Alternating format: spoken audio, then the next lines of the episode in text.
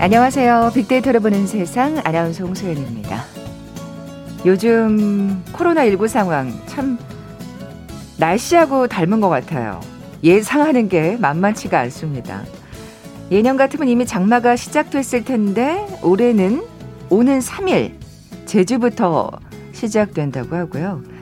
자, 오늘도 폭염주의보에 언제 장대같이 쏟아질지 모를 소나기 소식이 있습니다. 코로나19 또한 상황이 비슷하죠. 7월의 출발과 함께 시작 예정이었던 수도권의 새로운 사회적 거리두기 단계 한 주 연기됐고요. 더군다나 델타 변이라는 변수에 한 주로 그칠 수 있을지 역시 확신할 수 없는 상황입니다.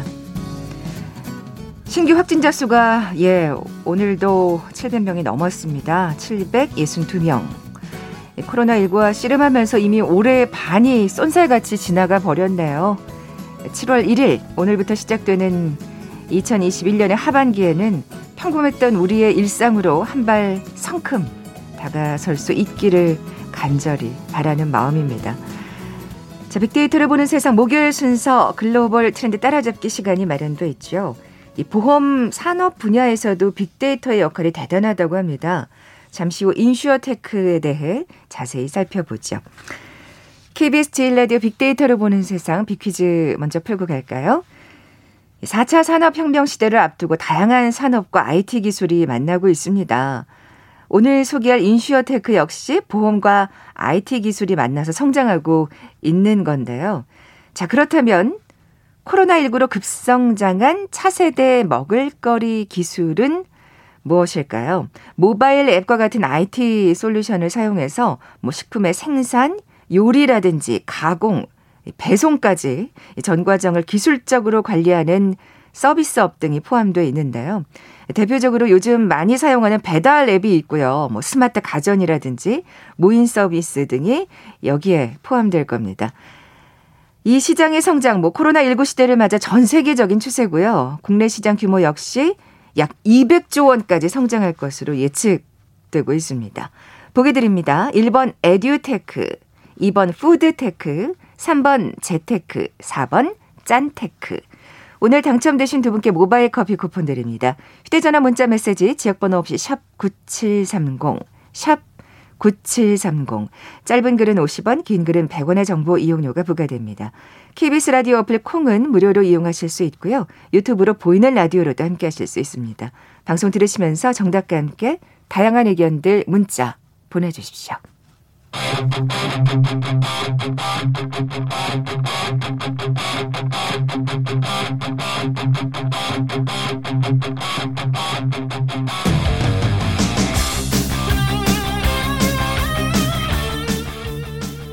궁금했던 ICT 분야의 다양한 소식들 재미있고 알기 쉽게 풀어드리는 시간이죠. 글로벌 트렌드 따라잡기. 한국인사이트 연구소 김덕진 부소장, 또 서동환 연구원 나와 계세요. 안녕하세요. 네, 안녕하세요. 네, 반갑습니다. 네, 먼저 빅데맨 서동환 연구원. 네. 네, 오늘 뭐 앞서 오프닝에서 말씀드린 대로 보험과 관련된 얘기 준비하셨군요. 네, 오늘은 이제 뭐 다들 살면서 보험 가입 들 다들 하시잖아요. 그렇죠. 이제 뭐 보험이라던가 아니면 뭐 InsureTech 관련된 얘기를 해드리려고 하는데 뭐 먼저 InsureTech라는 말이 뭐 보험을 뜻하는 인슈어런스랑 그다음에 기술을 뜻하는 테크놀로지 이 두 가지 단어가 합쳐져서 만들어진 합성어입니다.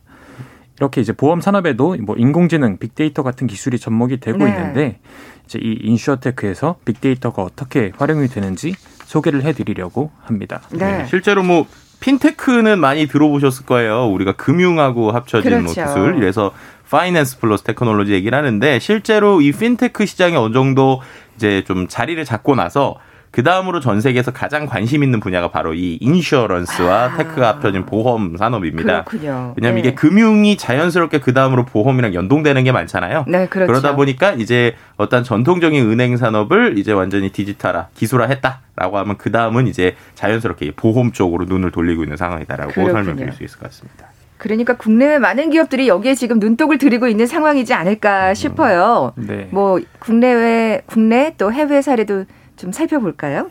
네, 이제 먼저 국내 사례를 소개를 해드리려고 하는데 네. 아마 두 분도 가입하신 보험이 있으시죠? 그럼요. 네, 근데 혹시 많죠.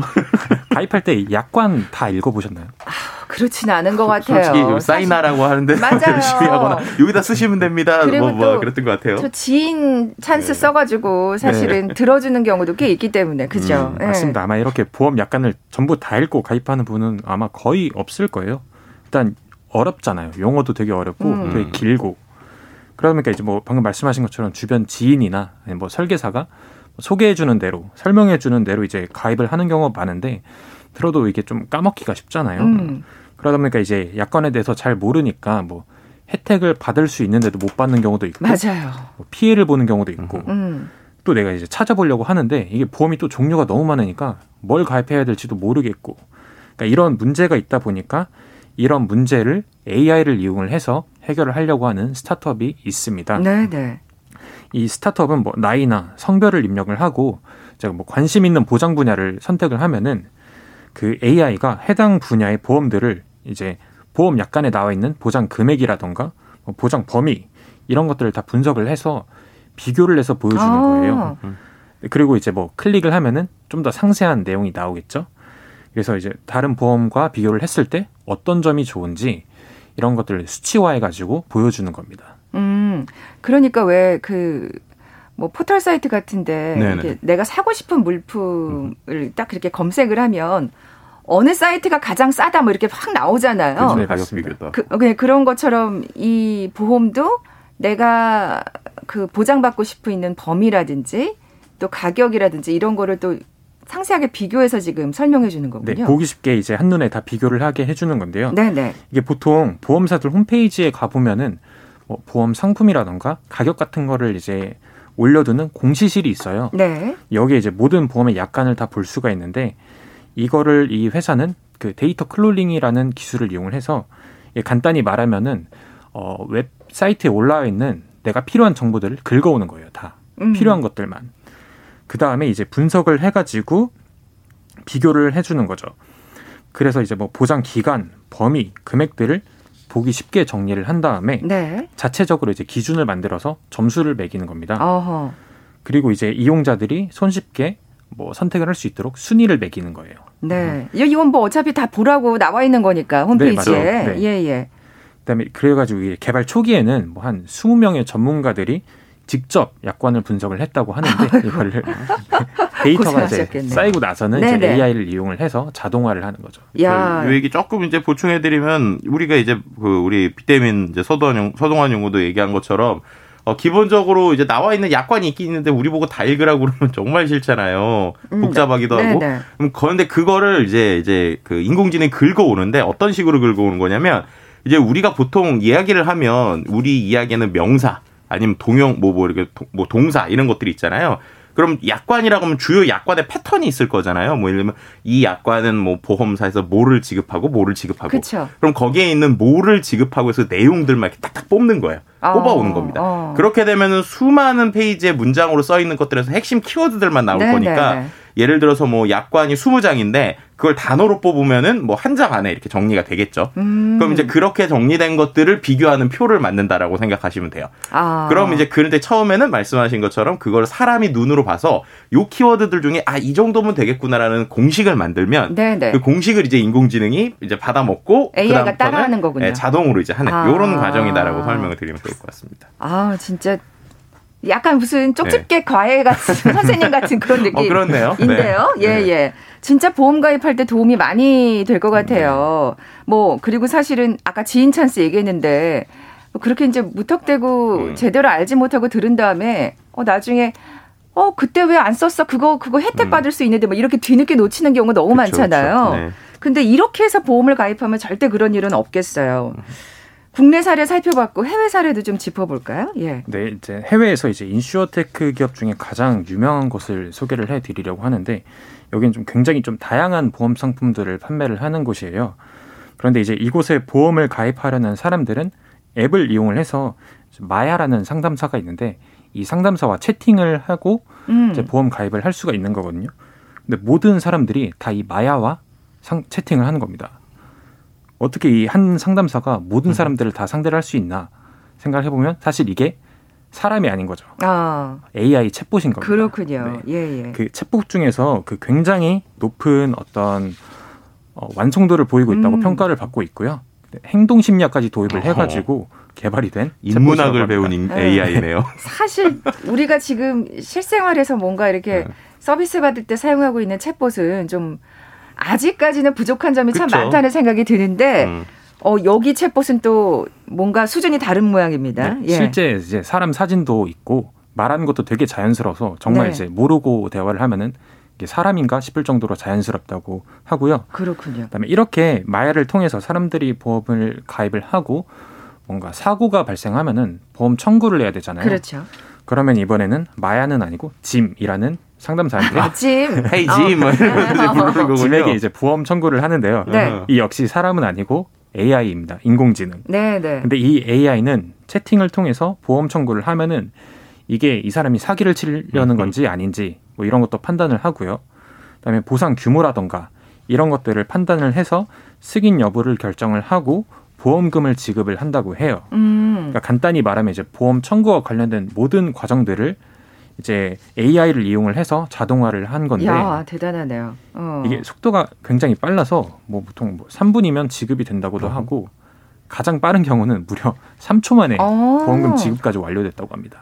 야, 이거 네. 저 상담원하고 실갱이 뭐 신랑이 버리거나 소리 지르거나 네. 그럴 필요가 이제 없게 되는 건가요? 그렇죠. 이게 네. 아마 챗봇에 그 기술이 들어갔을 것 같은데 실제로 이제 그렇게 우리가 챗봇에 상담하는 앱도 있고요. 그 외에 최근에는 이제 해외에 있는 기술 중에 하나인데 우리가 이제 딥러닝이라고 해서 이미지 관련 기술이 되게 좋아졌잖아요. 그래서 자동차 사고가 났을 때 그냥 사고 현장에 그 사람이 출동하는 것도 아니고요. 그냥 사고 현장을 사진을 찍는 거예요. 아. 그럼 그 사고 형태를 딱 보고 그걸 인공지능 인지해서 아 이거는 누구가 누구가 80대 20이니까 보험금이 뭐 80% 청구됩니다. 라고 청구되는 프로세스까지 아. 해외 싱가포르 이런 데들은 이미 그 정도까지 이제 좀 설립되어 있는 사례들도 존재합니다. 사실 뭐 이걸 뭐, 뭐 버스 운전하시는 분들을 부정적으로 얘기하려고 그러는 건 아닌데 네.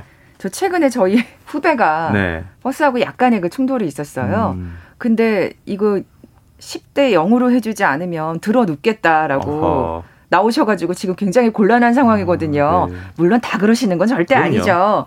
근데 이런 네. 식으로 뭔가 AI가 하면 이거 도대체 뭐 거기 가서 뭐 무조건 우긴다고 해서 될 일도 아니고 그렇죠. 굉장히 좀 깔끔하게 처리가 되겠는데요. 네. 어떻게 네. 보면은 사람의 심리나 사람의 형태는 어쨌든 그 상황을 좀 많이 인지를 하잖아요. 근데 어쨌든 이런 인공지능이 기본적으로 기계적으로 판단하기 때문에 딱 그 결과물, 그러니까 네, 사고 네. 났던 결과물만 보고 판단하니까 아무래도 그런 적에서 조금 더 객관적일 수 있겠죠. 네. 뭐 말씀하신 대로 그 edutech도 그렇고 핀테크도 그렇고 음. 이 보험 산업도 네, insutech. 예, insutech로 뭔가 여기도 어떻게 보면 블루오션이라 그럴까요? 음. 앞으로도 굉장히 유망한 산업이 될 것 같아요. 네, 사실 네. 그 보험 산업이 원래 전통적으로 변화가 많이 없는 산업 중에 그렇죠. 하나입니다.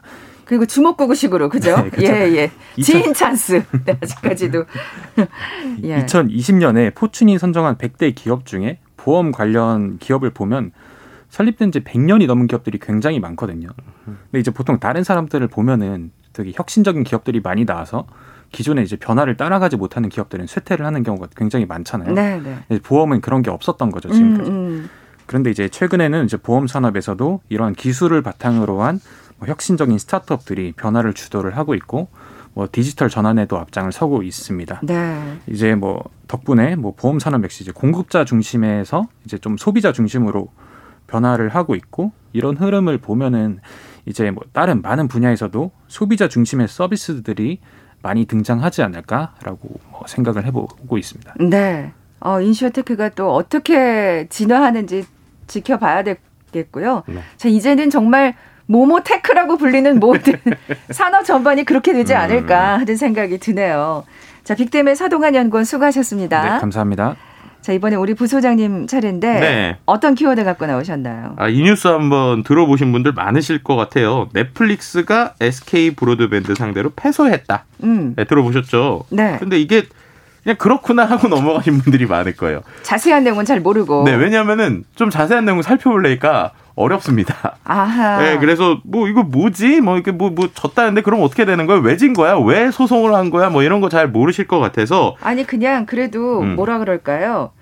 하여튼 우리 기업한테 좀 잘 된 건가? 뭐 그냥 그쵸, 그렇게 그쵸. 안심하 저기 안심하고 쓱 넘어가 버리는. 네, 예, 예. 그렇죠. 근데 이게 단순히 이 이 두 회사가 붙어서 패소했다의 수준이 아니라 어. 실제로 이 그 판결에 전 세계가 좀 관심을 가졌어요.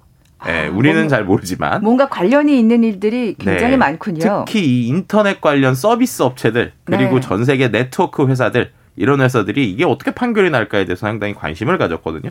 그만큼이나 이게 되게 많은 이슈와 연관이 되어 있습니다. 어, 자세하게 좀 설명을 네. 해주세요. 오늘 네. 좀 쉽게 좀 최대한 좀 풀어보려고 합니다. 기대합니다. 네. 일단 판결 내용을 좀 먼저 살펴보면요. 이제 글로벌 온라인 동영상 서비스인 넷플릭스가 지난 25일 망 사용료를 지급할 수 없다고 SK 브로드밴드를 상대로 제기한 소송 1심에서 패소한 것인데요. 아, 망 사용료. 네, 이제 벌써 이제 키워드들이 나오죠. 네, 망 예. 사용료를 지급할 수 없다. 그럼 망 사용료가 뭘까? 뭐 이런 것들에 대한 일단 궁금증이 좀 생기고요. 자, 두 번째로 이제 내용을 보면 어, 뭐 이제 일단은 어, 뭐 법적인 얘기부터 좀 해볼게요. 네, 채무 부존재 확인 소송에서 협상 의무 부존재 확인 부분은 각하하고 나머지 청구를 기각한다. 어렵죠. 그래서 네. 이 부분, 네.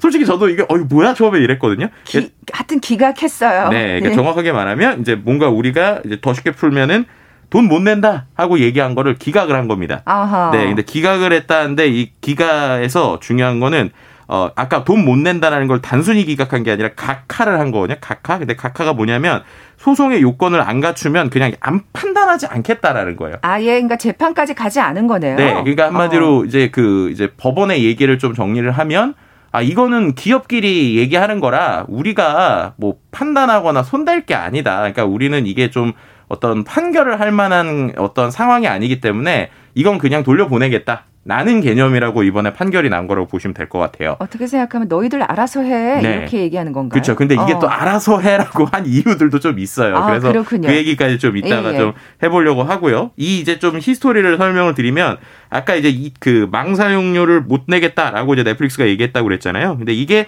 실제로 SK 브로드밴드가 2019년에 방송통신위원회한테 넷플릭스가 어, 우리 거 너무 망을 많이 써요. 그래서 돈을 좀 내야 될 것 같아요.라고 협상을 해달라고 어, 방송통신위원회 2019년에 이제 이야기를 했습니다. SK 브로드밴드가. 네. 그래서 이제 그것을 가지고 이제 방송통신위원회에서 넷플릭스에 얘기를 한 거죠.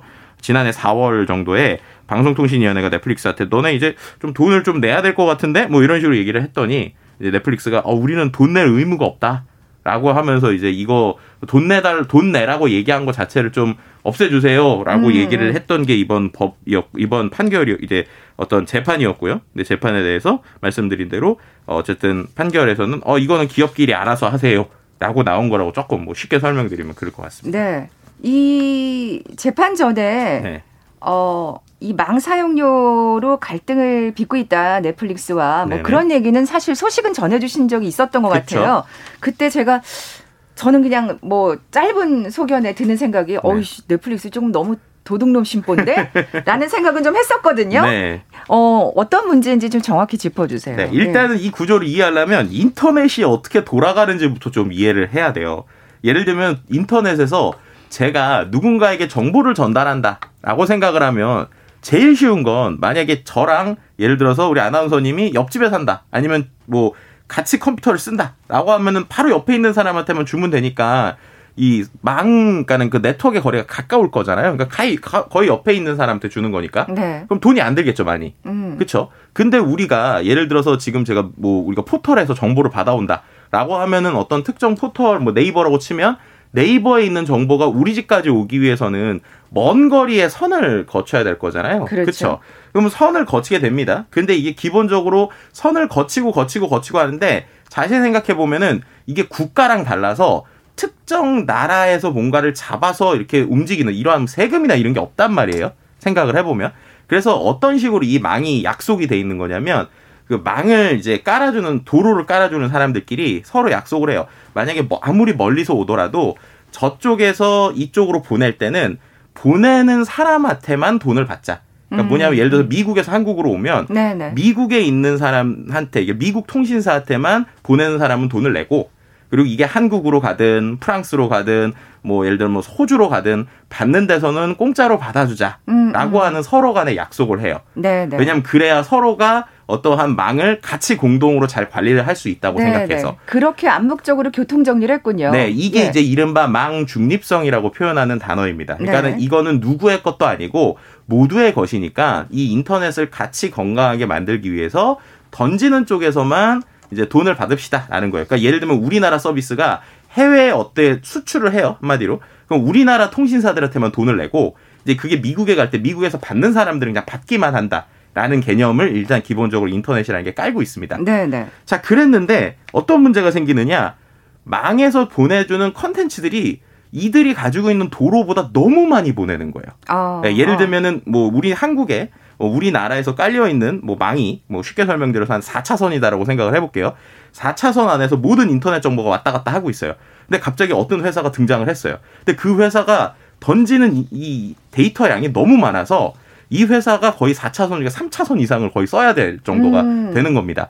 그러면 사실 이거 뭐냐 어 교통 어떤 상황으로 네. 묘사하자면 네네네. 어느 회사에서 정말 너무 많은 차가 쏟아져 나와가지고 그쵸? 지금 말하자면 지금 막 그 교통 상황이 마비가 된 트래픽 그렇죠. 이게 네네네. 된 거잖아요. 그렇죠. 근데 이제 네. 그 교통이 오게 된 게 아까 이제 받는 사람이 계속 요청을 하는 거예요. 네네. 아, 우리는 얘네 거 더 보고 싶어요, 더 보고 싶어요. 그러니까 얘네는 계속 그냥 아무 생각 없이 차를 계속 만든 거예요 한마디로. 네네. 그런데 이게 너무 차니까 이제 도로를 만드는 애들이 요청을 하는 거예요. 도로를 만드는 사람은 그러면은 이 도로를 넓히기 위해서 두 가지 중에 하나잖아요. 하나는 어, 그 요청을 하니까는 사용자들한테 돈을 더 받거나 아니면은 차를 많이 만든 애들한테 차를 많이 만들었으니까 좀 교통에 우리 이게 좀 도로를 같이 만들 수 있게 음. 돈을 만들 좀 써주세요라고 얘기를 하고 있었는데 지금까지 우리나라에서는 어떻게 했냐면요.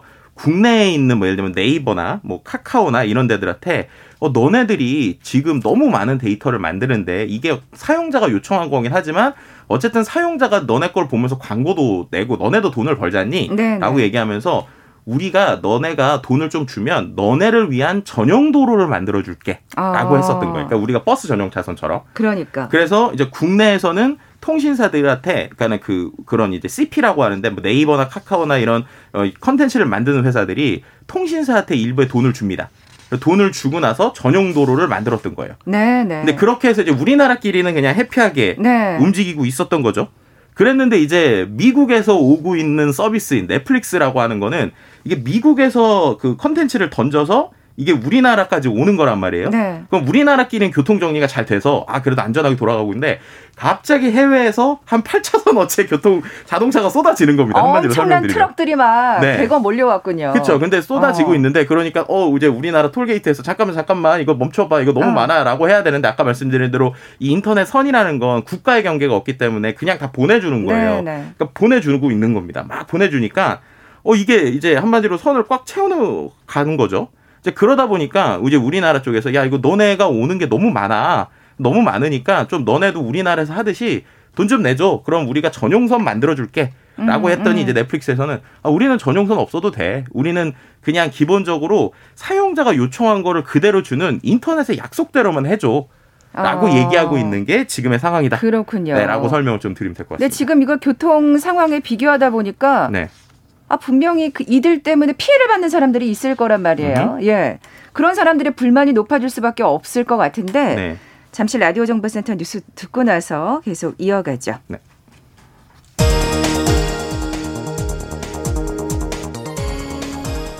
김부겸 국무총리는 이번 주 토요일 전국 민주노동조합 총연맹이 계획하고 있는 전국 노동자 대회와 관련해 대규모 집회를 자제해 주실 것을 다시 한번 간곡히 요청드린다고 밝혔습니다.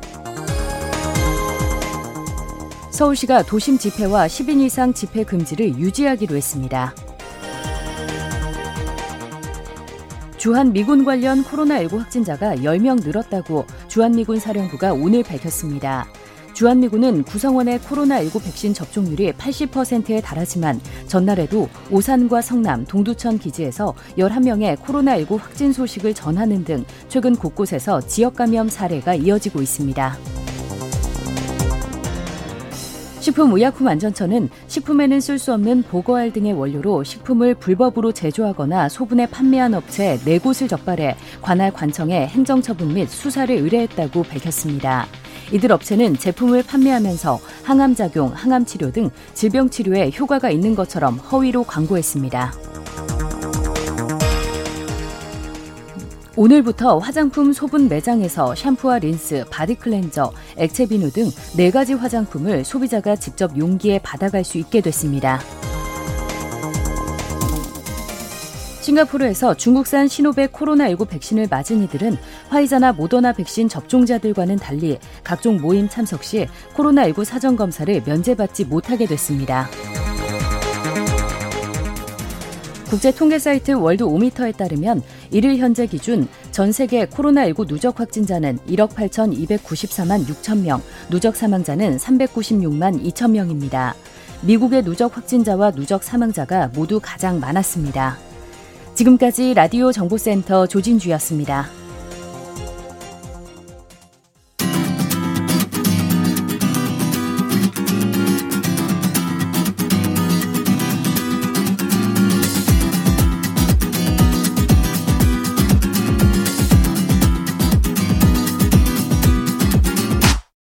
KBS 일라디오 빅데이터로 보는 세상. 네, 글로벌 트렌드 따라잡기. 함께하고 계신 지금 시각 11시 31분 지나고 있습니다. 김덕진 부소장님, 네. 퀴즈 다시 한번 내주세요. 네, 4차 산업혁명 시대를 앞두고 이제 다양한 산업 IT 기술을 만나고 있는데요. 코로나19로 급성장한 차세대 먹거리 기술을 맞춰주시면 됩니다. IT 솔루션 이용해서 뭐 생산 요리, 가공, 배송도 하고요. 최근에 이제 이 콩고기를 가지고 만드는 햄버거들 뭐 많이 나오고 있는데 그런 것들도 예전하고 다르게 진짜 고기 맛처럼 맛있거든요. 근데 이렇게 만드는 기술들도 이 문제에 포함이 됩니다. 그래서 이제 음식하고 기술, technology의 합성어를 맞춰주시면 될 것 같고요. 어, 오늘은 보기 드리면 1번 에듀테크, 2번 foodtech, 3번 재테크, 4번 짠테크입니다. 네, 오늘 당첨되신 두 분께 모바일 커피 쿠폰 드립니다. 정답 아시는 분들 저희 빅데이터를 보는 세상 앞으로 지금 바로 문자 보내주십시오. 휴대전화 문자 메시지 지역번호 없이 샵 9730입니다. 짧은 글은 50원, 긴 글은 100원의 정보 이용료가 부과됩니다. 자, 넷플릭스가 SK 브로드밴드 상대로 한 소송에서 패소했다는 소식으로 지금 자세히 그 설명 드리고 있어요. 네. 근데 사실 그 우리가 지금 도로 상황에 비유를 했는데 음. 이 넷플릭스가 워낙 이 8차선 도로를 꽉꽉 그 트럭으로 꽉꽉 채우다 보니까 네네네. 다른 사람들을 그 이 도로를 사용하는데 네네네.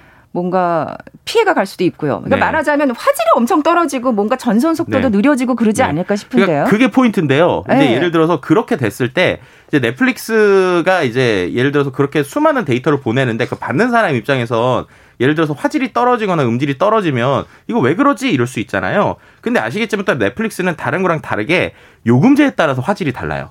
그러니까 사용자 입장에서 내가 최고의 화질을 받기 위해서 15,000원짜리를 내면 가장 큰 고화질이 나와야 되고 8,000원짜리는 조금 낮은 화질이 나오거든요. 8,000원짜리 사용자가 조금 화질이 떨어지면 아 내가 요금제를 싸게 써서 그런가 보다라고 생각할 거잖아요. 아. 근데 15,000원짜리를 쓰는데 화질이 안 나와요. 그래서 이거 왜 그러지? 라고 하면은 이게 누구 책임인가라는 게 이제 나오는 아하, 겁니다. 그러니까 그렇겠죠. 인터넷을 망 쓰는 사람은 이제 야 넷플릭스가 너무 많은 데이터를 줘서 우리가 처리가 안 돼서 너네가 느려지는 거야. 그러니까는 항의를 할 거면 넷플릭스에 해라는 거고 네네. 네. 넷플릭스는 아니야 무슨 소리야 나는 너의 기준에 맞게 엄청나게 데이터를 잘 던져줬는데 그거를 관리하는 이 도로 차선이 안 좋아서 그런 거니까 도로에 항의해. 라는 거죠. 그러니까 지금 그게 지금 싸움, 싸움의 네, 포인트인 그렇죠. 거죠. 그러니까 이제 도로 네. 만드는 사람 입장에서 억울한 거예요. 왜냐하면 우리가 이거 도로 이렇게 했는데 너네 감당 안 되게 했는데 그러니까 지금 만, 너네가 어, 도로 좀 늘리게 돈 좀 줘라는 거고 넷플릭스는 아니야 그거는 인터넷의 약속에 어긋나. 라고 지금 얘기하고 있는 어, 거고요. 아, 더더군다나 사실 코로나19 시대에 이 네. 넷플릭스가 워낙 진짜 그쵸. 많은 분들이 이용을 하셔가지고 이게 지금 불거질 수밖에 없는 네, 같아요. 실제로 이제 과기정통부의 음. 지난해 4분기 집계에 따르면 국내 일평균 인터넷의 트래픽 1등이 유튜브 26%고요. 2등이 넷플릭스입니다. 그래서 5%로 뒤를 잇습니다. 그러니까 국내 서비스들보다 유튜브 26%, 넷플릭스 5%이 두 개가 거의 아. 망을 거의 다 차지하고 있다라고 설명드리면 될 것 같습니다. 그러면 유튜브도 돈을 내나요? 그러니까 이게 이제 중요한 포인트인데요. 예, 예, 예. 유튜브가 우리나라에 들어왔을 때 또 이게 통신사들이 이른바 기울어진 운동장을 만들었던 이 그 책임도 있긴 있어요. 이게 무슨 아하. 말이냐? 아까 말씀드린 해외에서 멀리서 오잖아요. 그러니까 멀리서 오니까 처음에는 되게 느렸어요. 느리니까 이제 통신사들끼리 서로 이거를 마케팅 포인트로 경쟁을 했습니다. 그러니까 사람들이 다 유튜브를 보고 싶어 해요. 근데 음. 유튜브가 예를 들면 A 통신사에서는 되게 끊겨요. 근데 B통신사는 안 끊기고 C통신사는 되게 고화질로 나오는 거예요. 근데 그게 알고 보니까 A통신사, 그러니까 그 고화질로 나오는 C통신사가 유튜브한테 가가지고 야, 우리가 너네 돈 안 내도 고속도로 전용으로 만들어 줄 테니까 우리한테 잘해줘라고 했었던 겁니다. 아하. 근데 그게 왜 그랬냐? 그때는 우리나라 인터넷, 그러니까 지금 이른바 이제 어떤 그 초고속 인터넷, 이제 우리가 많이 쓰고 있는 이런 기가급 인터넷이 많이 안 깔렸을 때거든요. 그러니까 이제 그때 이걸 마케팅 포인트로 삼았던 거예요. 우리 그래서 8차선 도로는 아직 너무 넉넉해라고 맞습니다. 자신만만하게 그러니까, 생각했던 네, 거군요. 쉽게 말하면 아, 우리는 유튜브 안 끊기고 나오니까 우리로 와 이랬었던 거죠.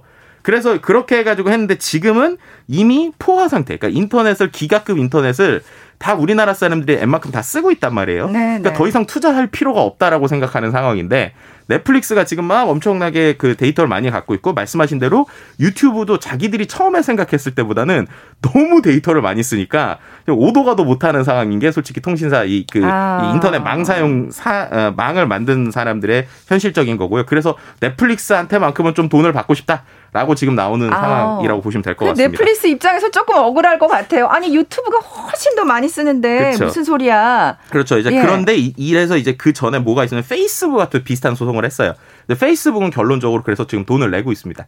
예, 아, 페이스북은 이제 캐시 그렇군요. 서버를 쓰는 거에서 돈을 내고 있고요. 그래서 이제 SK 브로드밴드랑 이번에 넷플릭스의 어떤 소송이 전 세계에서 주목했던 이유도 좀 요게 있는 거라고 보시면 될 것 같아요. 전 세계에서 주목하고 있다는 건 지금 해외에서도 이런 논란이 있다는 거군요. 네, 맞습니다. 이제 어. 비슷하게 다 망을 처음에 만들 때보다 이런 몇몇 회사들이 동영상 고화질을 너무 많이 쓰니까 도로를 꽉꽉 차지하는 거예요. 그래서 이른바 과거에 말씀드린 망, 망 중립성이라는 게 좀 깨지고 있고요. 네, 네. 실제로 미국에서도 말씀하셨던 그런 논리. 그러니까는 넷플릭스가 우리 망을 너무 많이 써서 넷플릭스 안 쓰는 사람들이 너무 피해를 본다. 음, 음, 음. 그 논리를 갖고 넷플릭스한테 일부 돈을 받기도 했습니다. 아, 근데 이제 그렇군요. 넷플릭스 쪽에서 주장하는 거는 그런 돈은 이번 돈하고 좀 다르다. 다른 계약 때문에 한 거지. 이렇게 데이터를 던져주는 걸로는 우리가 돈을 지금까지 어느 나라도 준 적이 없기 때문에 이거는 우리가 돈을 줄 수 없다라고 지금 소송을 하고 있는 상황이라고 보시면 같습니다. 야 정말 이번 판결에 왜 전 세계가 주목했는지 진짜 알 것 같아요. 네.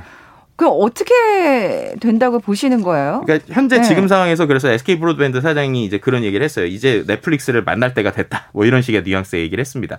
그러니까 즉 이제는 넷플릭스와 어, 통신 우리나라 통신사 간에 실제로 이 계약이 어떻게 될지에 대한 이야기가 좀 나올 것 음, 같고요. 네. 이제 더 큰 거는 이제 이것뿐만 아니라 우리나라 디즈니 플러스라고 하는 데가 이제 또 들어오려고 하고 있어요. 이게 진짜 정말 설레가 될 거거든요. 네, 맞습니다. 그래서 예. 해외 서비스들이 우리나라의 고화질 동영상을 들어올 때 과연 이번 결정이 어떻게 되느냐에 따라서 여러 가지 이슈들이 생길 수 있거든요. 그렇죠. SK 브로드밴드만 있는 게 아니잖아요. 여러 그렇죠. 가지 통신 기업들이. 네, 통신 기업들뿐만 아니라 컨텐츠 회사들도 많이 있기 때문에 네, 네. 이 사람들한테 어떤 선례를 남겨두느냐 이게 지금 가장 많이 이번에 좀 어, 이야기가 될 것 같고요. 그래서 아마도 추가적인 소송이나 뭐 추가적인 어떤 이야기들이 계속 이어지지 그럴 것 않을까? 같아요. 네, 라고 좀 생각이 될 것 같습니다. 어쨌든 재판에서 지금 말하자면 각하했다는 거는 넷플릭스가 패소했다는 얘기는 아니잖아요. 그렇죠. 그러니까 말씀하신 대로 이제 기업들이 만나서 이제 네. 줄다리기 싸움을 해야 되겠죠. 네, 맞습니다. 어. 그러다 보니까 이제 법원에서도 부담감을 느껴서 본인들이 판단하기보다는 아. 알아서 해라라고 약간 뒤로 물러선 그런 느낌이라고 저는 해석이 됩니다. 그러네요, 그러네요. 예. 네.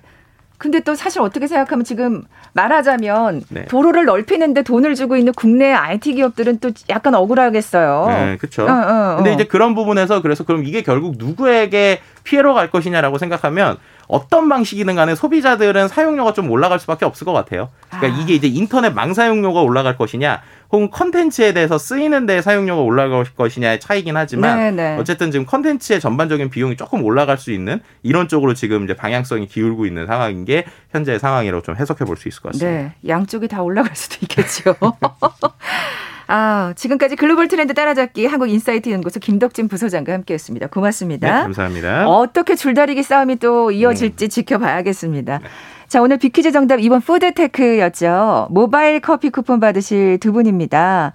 아, 오늘 그 새로운 거리 거리두기가 시행되지 않아서 많이 실망하신 또 자영업자라고 하신 음. 구하나 사원님 커피 선물 드리겠습니다. 그리고 6503님께도 선물 보내드리면서 물러갑니다. 빅데이터로 보는 세상 내일 뵙죠. 고맙습니다.